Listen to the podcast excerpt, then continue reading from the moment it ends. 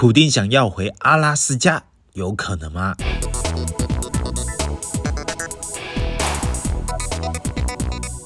瞬息万变的世界，我们每天都被不同的新闻和观点包围。有哪些重点和热门议题是我们该知道的呢？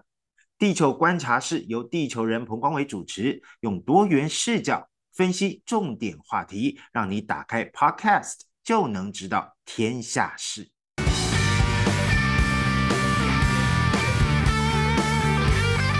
最近有一则新闻，不知道大家有没有注意到？哈，有不少媒体报道说，普丁签署了一项法案，想要收回阿拉斯加。他认为，一八六七年把阿拉斯加卖给美国的这个行为是违法的。不过，这消息到底是怎么传出来的？其实是有点捕风捉影，而且过度延伸。哈，普丁到底有没有签署法案呢？其实是有的。哈，根据俄罗斯媒体 TASS 在一月十九号有一篇报道说，俄罗斯将拨款搜查苏联、俄罗斯帝国在海外的财产。它的内容呢，就提到了俄罗斯总统普丁签署了一项法案，要拨款给俄罗斯联邦总统行政局外国财产部门。这些钱要用来做什么呢？就是要去搜索俄罗斯联邦、前俄罗斯帝国还有前苏联拥有的房地产的这些行动啊。他要确保这些过去的财产权利有适当的登记，也要有受到法律保护哦。报道里面也说，一部分资金要用来支付这个外国财产部门在海外维护和使用俄罗斯联邦财产的费用。不过，这整篇报道里面都没有提到阿拉斯加哦。美国事实查核媒体 Snopes 找到了这一篇普丁签署的法令的它的俄文原件，而且翻译成英文哦，也发现这篇呃法案里面也没有任何地方提到阿拉斯加，也根本没有指出说阿拉斯加或以前属于俄罗斯的任何其他领土是被非法出售的。那 Snope 的调查文章里面是怎么说的呢？他提到了哈，一八六七年，美国从俄罗斯帝国手里买了阿拉斯加，大幅扩张了领土。快进到二零二四年的一月，在俄罗斯持续入侵乌克兰和美国支持乌克兰之际呢，网络上出现了这个谣言。他说，俄罗斯总统这个普丁宣布，一八六七年出售阿拉斯加是违法的、非法的。他用了这个网络上的例子说，Reddit 上有一篇关于这个主题的 po 文，就写了，普丁宣布一八六七年出售阿拉斯加非法，加剧了美国的紧张关系。甚至呢，在社群媒体 X 上面也有用户分享了普丁签署的这份文件，哈，声称，呃，卖阿拉斯加当年是不合法的。Snope 呢也发现了这个谣言，在 TikTok 上面也有不断的大量的散播，后，所以他们开始进行研究，发现这个谣言呢，它起始于一个叫做 asanews.com 的网站，哦，它在二零二四年的一月二十一号发表了一篇文章。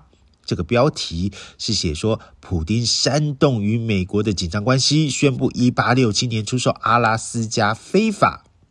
这个文章的内容呢，呃，Snope 也截取了一段啊，他说，呃，普丁重新考虑了将阿拉斯加出售给美国人的决定，这不是开玩笑的哦，他试图给人留下这样的印象，他的影响力不仅延伸到他的国家的未来事件。而且还计划改写过去，因此他签署了一项法令，宣布出售阿拉斯加为非法的行为。好，这个是在这个 SNews.com 上面的内容。那确实呢，二零二四年一月十八号，普丁是签署了一项关于呃管理俄罗斯联邦海外财产的法令哦，而且他也有公布，呃，俄罗斯也有公布副本在俄罗斯政府的官方网站上面哦。Snopes 呢就把这一个副本的内容给截取了下来，还用谷歌翻译哈翻译成英文，它其实就是俄罗斯联邦总统令。二月二十四号、一月十八号签署的哈，而且是呃，关于确定俄罗斯联邦总统办公室联邦国家单一企业海外财产管理企业为费用财政支持补贴的接受者，好，这这一连串非常饶舌哈，所以但是呢，重点是整份文件都没有任何地方提到阿拉斯加，也没有说到阿拉斯加或是任何其他的呃土地。被卖出的是非法出售，所以这基本上跟 TASS 的报道内容是一致的哈，跟阿拉斯加是无关的。不过，普丁到底有没有觉得阿拉斯加是被贱卖的呢？其实是有哈，他曾经在受访的时候说，呃，考虑到阿拉斯加的战略地位和潜在资源，当年用七百二十万美金就给卖掉了，这个交易价格似乎太过便宜。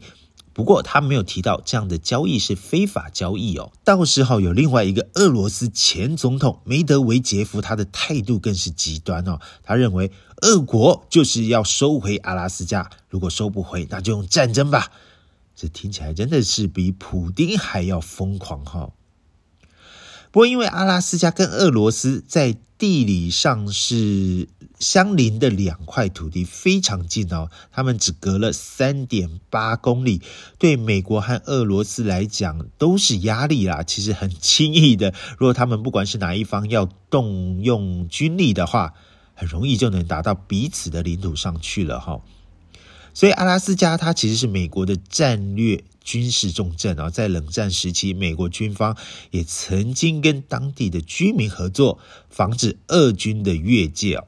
美军在阿拉斯加其实也部署了像 F 十五啊，或是 F 二十二等先进的这个拦截机啊，只要俄军蠢蠢欲动的话，美国空军会有第一时间反应哦。那阿拉斯加当然也有大型的监听站哦，针对俄国在北极圈的活动和飞弹试射活动都有掌握。其实啊，北极的资源各国都在抢啊，不只是俄罗斯和美国。在上周一月二十七号，我做的节目《北极的真相》刚刚播完，里面就有提到呢，世界强权在北极设立研究站，其实就是提早卡位。北极一旦融冰呢，就会有新的航道开通，而且北极还没有被开发，拥有丰富的天然资源，那还不被抢翻吗？所以这些北极周围的国家当然蠢蠢欲动。不过看起来哈，俄罗斯幅员辽阔，对于北极资源的取用是最有优势的。